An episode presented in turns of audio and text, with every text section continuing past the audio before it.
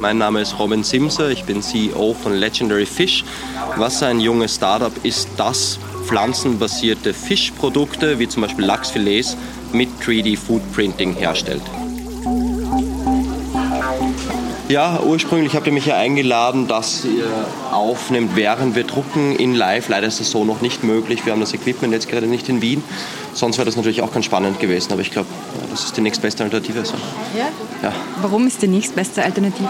Haus des Meeres passt gut zu dem, was wir machen wollen. Also Fisch und alles, was dazugehört und auch die Biodiversität sehen, denke ich einmal. Ähm, viele Arten, die jetzt vielleicht bedroht sind, gerade durch die industrielle Fischerei et cetera. Und äh, ich glaube, da kann man ganz gut verdeutlichen, was wir machen wollen und was die, die Mission ist, die uns antreibt.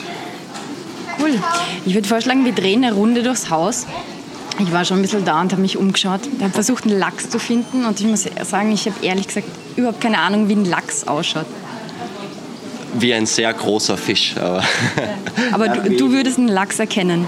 Er hat wenig Merkmale, denke ich mal, die ihn jetzt herausragend machen oder besonders hervorstechend optisch. Ähm, ich denke, mittlerweile würde ich doch einen Lachs erkennen. Aber das Interessante ist, ähm, weder ich noch meine Kollegen kommen in irgendeiner Art und Weise speziell aus dem Seafood-Bereich. Wir kommen eher aus der Prozesstechnik bzw. Fleischersatzprodukte, also das, was wir machen wollen, ist ja drei D-Foodprinting einsetzen, um pflanzenbasierten Fisch zu produzieren.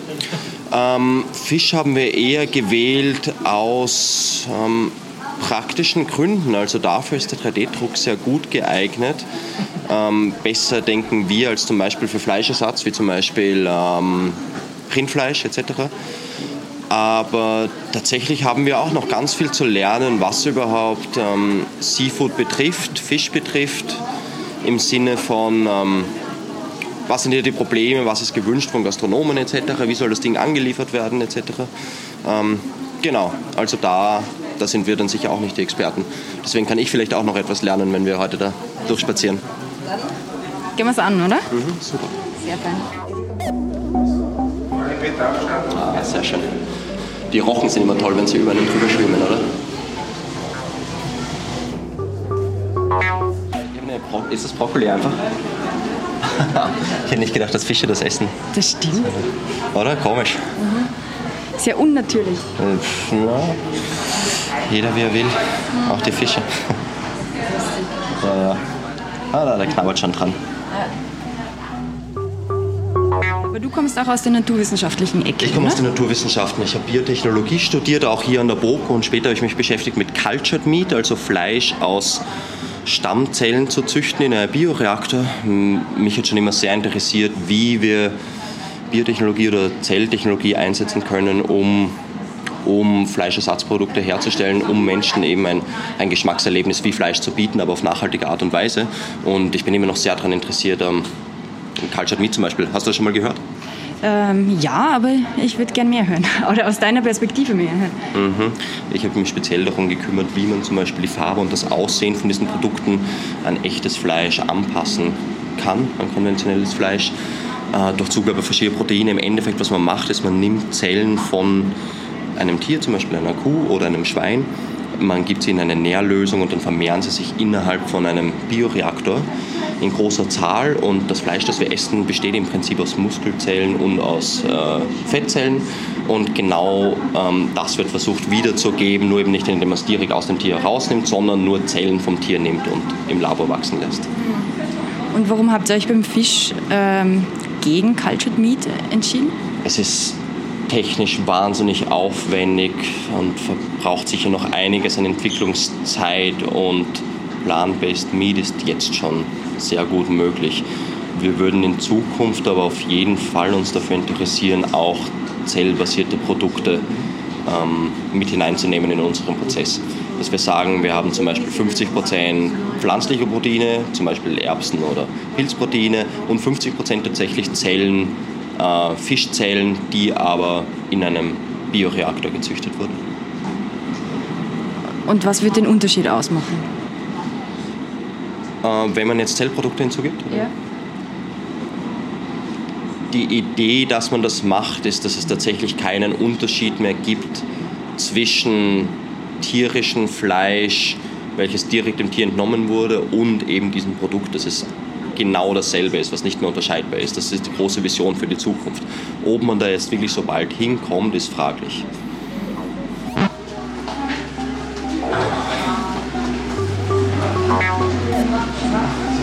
Welchen Stopp sind wir jetzt? Ähm, ich habe irgendwie das Gefühl verloren, aber ich glaube, wir sollten beim Haifischbecken ankommen. Ah, okay, cool. Ja, ich, ich glaube, es ist noch ein Stock höher. Dritter Stock. Ah. Ja, da müssten wir rauf, glaube ich. Hier? Ja. Weil sie bemühen sich ja sehr, dass das alles irgendwie sehr natürlich ausschaut. Ja, na klar. Und trotzdem sind wir jetzt so, und es ist ein abgesperrter Bereich, und hier dahinter ist wahrscheinlich Plastik.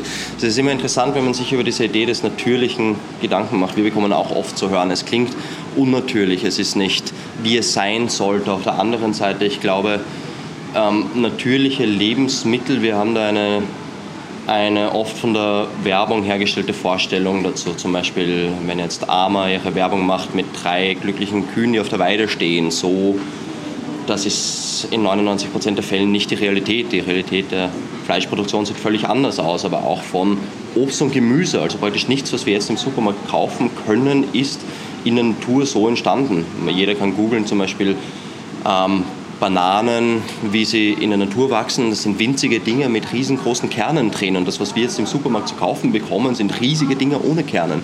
Genau dasselbe mit Weintrauben oder Wassermelonen. Man kann sie ohne Kerne kaufen. Wo kommen sie her? Das ist doch völlig verrückt. Also die werden auf jeden Fall, ähm, die wurden von uns so modifiziert und hergestellt, damit wir sie jetzt kaufen können. Und trotzdem würde wahrscheinlich kein Mensch sagen, das ist unnatürlich, diese Weintrauben ohne Kerne zu kaufen, obwohl das in der Natur völlig unvorstellbar wäre, dass so etwas existiert. War das für dich ähm, in, in, deinem, in deinem Leben auch ein Prozess, sich damit auseinanderzusetzen? Also hast du selber auch mal das Gefühl gehabt, ähm, Cultured Meat oder Plant-Based-Meat ist irgendwie eine schräge Sache? Ja, es ist auf jeden Fall schräg, vor allem wenn man, wenn man noch nicht so damit in Berührung gekommen ist. Auf der anderen Seite, ich denke auch Coca-Cola ist ein bisschen schräg, das ist im Endeffekt ein schwarzes Zuckergetränk. Wir haben uns zwar sehr daran gewöhnt, aber Aber natürlich ist das auch nicht, oder genauso die Dinge, die bei McDonald's hergestellt werden oder anderswo, das sind alles Dinge, die unterlaufen Lebensmittelprozessen, und ich glaube, das ist einfach ein weiteres Produkt, das auch solche Prozesse durchläuft und dabei nicht viel andere ähm, Lebensmittelprodukte hergestellt werden, als die, die es schon sehr lange gibt. Ich meine, ich habe mir eben auch gedacht, dass es ja so...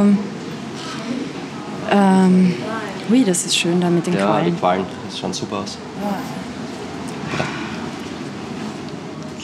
Man hatte mit Essen immer das Gefühl, es ist... Ähm ja, ja, das ist super hier. Das sind die Affen dann, oder? Man riecht schon. Ja, stimmt. Hm. Ähm, um Essen wird eben ganz viel gestritten, was natürlich ist. Und gleichzeitig hat man das Gefühl, ähm, irgendwie sowas wie... So ein heimeliges Essen ist immer das, was die Oma gemacht hat, oder? Ja.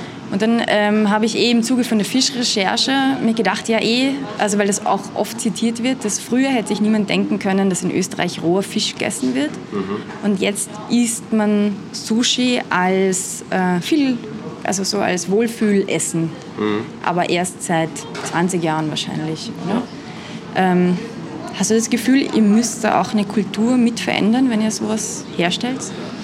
Oder wie, wie macht man das? Das ist vielleicht die Frage.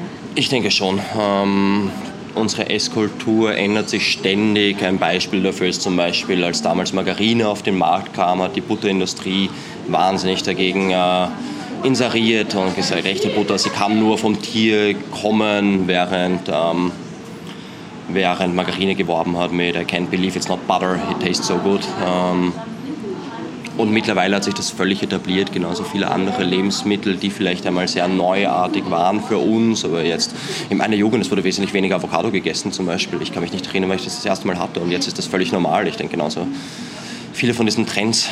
Pizza Hawaii, ich glaube nicht, dass ich das schon jemals gegessen habe. Da gab es ja auch in den neunziger oder zweitausender einen riesen Hype darum. Und, ähm, ja, ich glaube, unsere Ernährungsgewohnheiten verändern sich ständig. Und ich glaube, auch solche Produkte können darin ihren Platz finden. Diese Quallen, die faszinieren mich irgendwie. Ja, die sind wunderschön. Das ist zum Beispiel auch eine Sache, die bei Überfischung passieren würde, es gäbe dann praktisch viel, viel mehr Quallen und leere, leere Gebiete in den Ozeanen. Was passiert? Hier siehst du zum Beispiel wahnsinnig viele größere Fische, kleinere Fische, die irgendwo ihren Platz finden zwischen Korallen, vielleicht ihre Ausscheidungen zurücklassen, wo neue Korallen ähm, wachsen können et cetera. Wenn du das jetzt alles nicht hast und du holst die ganzen Fische aus dem Wasser, dann zerstört man dieses Ökosystem und am Ende können nur Dinge wie Quallen, die wenig, wenig ähm, Ansprüche haben, da drin überleben. Man sieht das jetzt schon in gewissen Gebieten, wo sehr viel überfischt wurde, ähm, dass wahnsinnig viele riesige Korallen, ähm, Korallengruppen, ähm, Quallengruppen herumziehen und das praktisch die eine der wenigen Lebewesen noch dort sind, wo intensiv gefischt wurde oder Aquakultur betrieben wurde. Ja, erklär vielleicht, äh, kannst du vielleicht erklären, was das Problem mit äh, Aquakulturen ist? Bei Aquakultur im Speziellen ist es so, dass äh, wahnsinnig intensiv und auf sehr engem Raum Fische gehalten werden. Dadurch kommt es auch sehr oft zu ähm, Krankheitsfällen aufgrund von Bakterien und Viren. Zuletzt wurde zum Beispiel eine Studie herausgegeben von einem Norwegian Fish Fund, ich bin mir jetzt nicht genau über den Namen sicher, die auf jeden Fall ausgesagt hat, dass bis zu fünfzig Prozent aller Lachse schon vor ähm, dem eigentlich richtigen Zeitpunkt geschlachtet werden müssen wegen Krankheiten, Viren, Bakterien et cetera, was eine wahnsinnige Verschwendung ist, wie ich mir denke. Das ist eins von den Problemen. Der Einsatz von Antibiotika und Wachstumsfaktoren ist dann natürlich etwas, was im Fleisch vom Fisch landet, was wir dann auch mitkonsumieren, was sicher fragwürdig ist. Ein weiteres Problem sind wahrscheinlich Schwermetalle und Mikroplastik, die immer mehr in unsere Meere gelangen, von den Fischen aufgenommen werden und dann wieder von uns. Also gerade in Japan gibt es sehr große Bedenken, wo Leute sehr viel Fisch äh, konsumieren. Und hier kann es tatsächlich zu großen Gesundheitsbeeinträchtigungen kommen durch diese Schwermetalle, die der Mensch dann mit dem Fischfleisch aufnimmt. Und das sind natürlich alle Dinge, die es zu vermeiden gibt von einer Gesundheitsseite. Sollen wir dann nochmal auf den Hai runterschauen? Ah ja, da tatsächlich. Schau das schon. Ah ja. Mm, okay. Jetzt müssen wir nur wissen, ah, ein Weißspitzen-Riffhai, okay. Oder der Schwarzspitzen-Riffhai. Hm. Man erkennt sich relativ einfach an ihren weißen Spitzen zum Beispiel. Liest du das oder siehst du das? Ich lese es. Okay. Ich habe noch nie gehört von einem Weißspitzen-Riffhai, glaube ich. Aber der da unten ist eigentlich viel... Ich finde den ja viel faszinierender, da unten. Das dicke Teil, ja, oder? Ja. Ist der normal so oder wird der speziell gefüttert? Vielleicht ist er ein normaler Karpfen, den sie, den sie immer weiter gemästet haben. Er schaut ein bisschen aus wie so ein Alien-Karpfen. Ja, ein bisschen, ein bisschen zum Fürchten, aber auch liebenswürdig, oder? So, mhm. so ein Kuschelfisch ein bisschen, an dem man sich anschmiegen kann. Wahrscheinlich hätte das nicht so gerne. Die Start, äh, die Ausgangsmaterialien sind eine Proteinmasse, wo auch noch verschiedene Dinge hinzugefügt werden. Das kann man sich jetzt vorstellen, ähnlich wie diese Veggie-Burger. Von den Inhaltsstoffen ist es gar nicht so neu. Also du hast schon angesprochen, Erbsenprotein kann man zum Beispiel verwenden. Ähm, Pilzprotein ist für, auch, für uns auch ganz, ganz spannend, aber auch noch ein paar andere. Dann wollen wir einige ähm, Öle, pflanzliche Öle und Fette hinzugeben, die zum Beispiel auch den Omega drei Anteil steigern. Das ist uns ganz, ganz wichtig, dass unsere Produkte auch den Nährwert von Fisch wiedergeben. Ähm, genau, und ähm, was war die Frage noch gleich? Wie, wie man sich das wirklich, also ich habe keine Ahnung von der äh, so Food Industry oder Industrial Food und ich habe keine Ahnung, wie dieses Ding hergestellt wird. Ich bin in einem, am Land aufgewachsen, das heißt, ich kann mir vorstellen, wie Erbsen wachsen. Ja. Das ist es aber dann auch schon. Also wie werden dann aus den Erbsen Proteine und wie wird daraus ein Veggie-Fisch? Ja, das ist eine gute Frage. Ähm, aus Erbsen kann man Proteine heraus isolieren. Das ist dann praktisch, man kann es sich wie ein Pulver vorstellen, ein weißes Pulver. Das besteht dann zu über neunzig Prozent aus dem Erbsenprotein. Das sind gewisse Prozesse, die man ja anwenden kann, um das Protein zu isolieren. Und dann fügt man das mit Wasser zusammen und da hat man eine sehr viskose Masse. Man kann sich ein bisschen so vorstellen, wie wenn man Brot backt, dann hat man auch so etwas Formbares, was man mit den Händen kneten kann. Was jetzt passiert in unserem Prozess ist, dass wir sehr hohe Temperaturen verwenden. Proteine haben eine gewisse Struktur und sind aneinander angelagert. Wenn wir sehr hohe Temperaturen verwenden, dann löst sich diese Form, die Proteine liegen frei auf und wenn man dann Druck anwendet und sie durch eine Düse herauspresst, dann lagern sie sich neu aneinander an, gehen neue Verbindungen ein und das erzeugt im Endeffekt ein faseriges Endprodukt, so wie wir es uns beim Fleisch auch ähm, vorstellen können. Im Endeffekt ist es so ähnlich wie ein, wie ein drei D Drucker, den viele auch zu Hause haben, der Plastik herausdruckt. Bei uns sind es ähm, Proteinmassen, die wir dann in eine gewisse Form bringen. Hier siehst du jetzt zum Beispiel gerade, wie aus einem Druckkopf ein oranges ähm, Muskelfleisch extrudiert wird. Hier geht das dahin. Und in einem weiteren Schritt drucken wir das weiße Bindegewebe dazwischen. Genau, also sind also ein bisschen malen nach Zahlen in drei D. Ja, vielleicht kann man es so beschreiben, genau. Das Aussehen ist schon sehr gut, hm? Der Geschmack auch. Und jetzt geht es eben noch darum, dass es sich so verhält wie der echte, der konventionelle Lachs. Aber du hast vorhin gemeint, dein wissenschaftliches Interesse ist hauptsächlich der Geschmack, wie man das nachmachen kann. Es ist nicht, es ist nicht nur der Geschmack, es sind viele Bestandteile, die es wichtig machen, wie Fleisch sich für uns anfühlt. Das sind dann so Dinge wie zum Beispiel... Wie sehr haftet es an den Zähnen, wie viel Widerstand gibt es, wenn du reinbeißt, wie elastisch ist das Ding, wie viel Wasser ist drin gespeichert. Also es sind wahnsinnig viele kleine Dinge, über die man sich so nie Gedanken macht, die aber von lebensmitteltechnologischer Seite ähm, sehr interessant sind und zum Teil auch schwer wiederzugeben sind mit pflanzlichen Proteinen. Boah, das ist ein Riesentrum. Was ist denn das für ein Fisch? Ha. Sind das zwei oder spielt das nicht? Ich weiß es auch nicht. Ich glaube, es sind zwei, oder? Ja, doch. Wahnsinn. Dem möchte ich nicht begegnen. Zum Beispiel jetzt kommt als Thema auf drei D Foodprinting. Das wäre dann zum Beispiel, dass es gleichzeitig äh, gedruckt und gekocht wird. Das kann man sich dann so vorstellen, dass vielleicht in zehn oder zwanzig Jahren jeder einen drei D Foodprinter zu Hause hat. Man kauft sich verschiedene Kartuschen mit Inhaltsstoffen und vielleicht will die Mutter Fisch essen und der Vater Fleisch und die Tochter Pasta und man gibt das der Maschine ein und dann kommt das alles nacheinander raus und ist schon gekocht, dass man es direkt konsumieren kann. Also das hat, glaube ich, das Potenzial, unsere Essgewohnheiten völlig zu revolutionieren. Für viele Leute ist das sicher noch ein bisschen unheimlich, für mich auch in gewissen Maßen, aber ich glaube, das bietet auch wahnsinnig tolle Möglichkeiten. Bist du, hast du äh, Star äh, Raumschiff Enterprise geschaut? Ja, mir wurde schon oft erzählt, aber ich habe es noch nie selbst gesehen. Äh.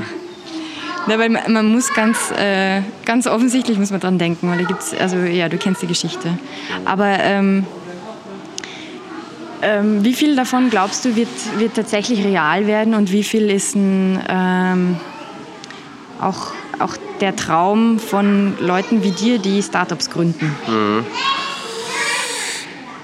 Ich glaube, wir sehen ja jetzt schon viele Veränderungen in unserem ähm, Nahrungsmittelsystem. Also ich glaube, Convenient Foods werden immer wichtiger als zum Beispiel, dass man schnell etwas mitnehmen kann, dass man sofort verzehren kann. Ich glaube, Kochen wird sich stark verändern und ich glaube, da passt drei D Foodprinting immer mehr rein. Ich weiß nicht, ob ich das gut finden soll, aber ich glaube, Leute nehmen sich weniger Zeit, um zu kochen und deswegen sind solche Produktkategorien sicher ansprechend attraktiv für sehr viele Leute. Also zum Beispiel, ah, ich muss mich jetzt nicht mehr hinstellen und eine halbe Stunde etwas machen, sondern ich drücke auf den Knopf und das Essen kommt raus. Ich glaube, dass das sich durchaus auch durchsetzen kann. Vielleicht nicht jetzt und vielleicht auch nicht in zehn Jahren, aber in größeren Zeitspannen auf jeden Fall. Ah, das ist schön. Ah ja, bitte. Mal da noch kurz rausgehen. Ah ja, machen wir es doch. Ah, wer weiß. Vielleicht wird ja auch Fisch angeboten. Ja. Aber wahrscheinlich, oder? Im Haus des Meeres. Das wäre ein bisschen pervers fast, aber... Ich habe vorher geschaut, unten in der Kantine, da hat es nur Schnitzel und Pommes gegeben. Ah, okay. Ja, vielleicht besser geeignet dafür. Ah.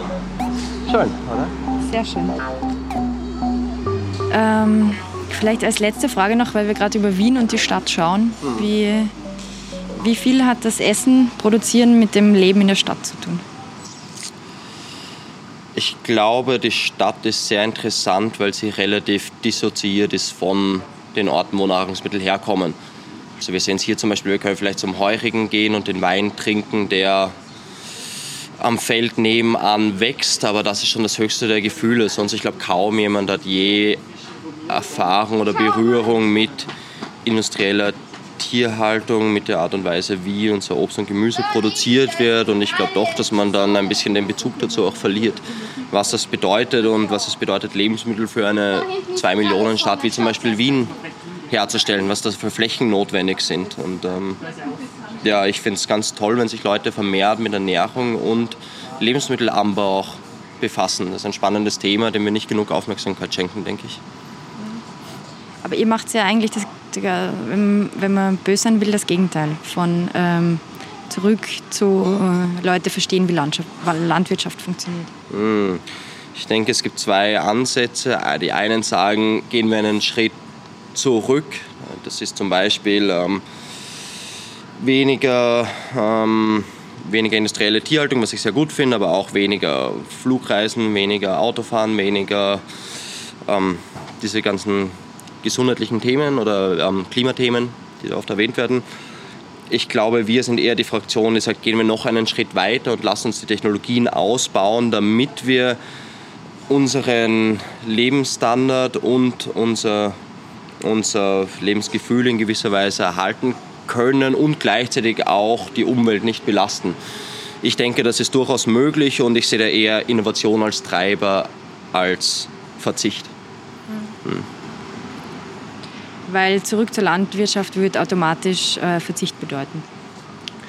Ich denke schon, wenn man jetzt zum Beispiel, ähm, es hat diesen interessanten Film auf Netflix gegeben, Cowspiracy, wo sie ausrechnen, viele Leute sagen, es wäre toll, wenn man biologisches Fleisch einkauft, bei dem die Kühe sehr viel Platz haben zum Beispiel. Wenn man das jetzt hochrechnet auf die gesamte, äh, das gesamte Kuhfleisch, was produziert wird, dann wird dieser Planet von der Erdmasse nicht ausreichen, weil dann würde man den Kühen so viel Platz geben, dass praktisch der ganze Erdplanet bedeckt wäre mit Kühen und und Soja oder anderen ähm, Tiernahrungsmitteln. Also ich glaube nicht, dass das, ein, dass das möglich ist. Ich denke, die einzige Art und Weise, wie wir, wie wir ohne Verzicht ähm, dieselben Produkte anbieten können, ist, indem wir technologischen Fortschritt erzielen.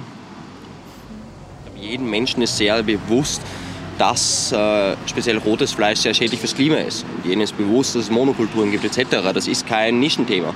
Es fehlen dann, denke ich, eher die, der Wille, sich bewusst damit zu beschäftigen, vielleicht auch der finanzielle, äh, die finanziellen Möglichkeiten, weil andere Produkte oft teurer sind und eben auch die Alternativen in Form von Fleisch zum Beispiel, was wir anbieten wollen. Aber ich glaube, da verändert sich ganz, ganz viel. Und ich glaube, da kann es auch eine andere Nahrungsmittelproduktion äh, möglich sein.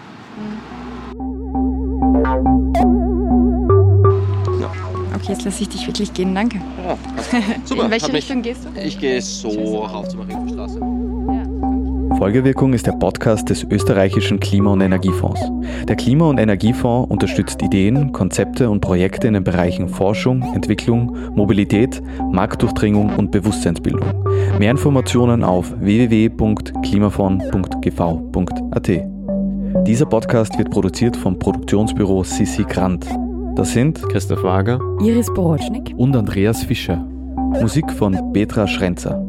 Alle Informationen zum Podcast findet ihr auf w w w punkt folgewirkung punkt a t.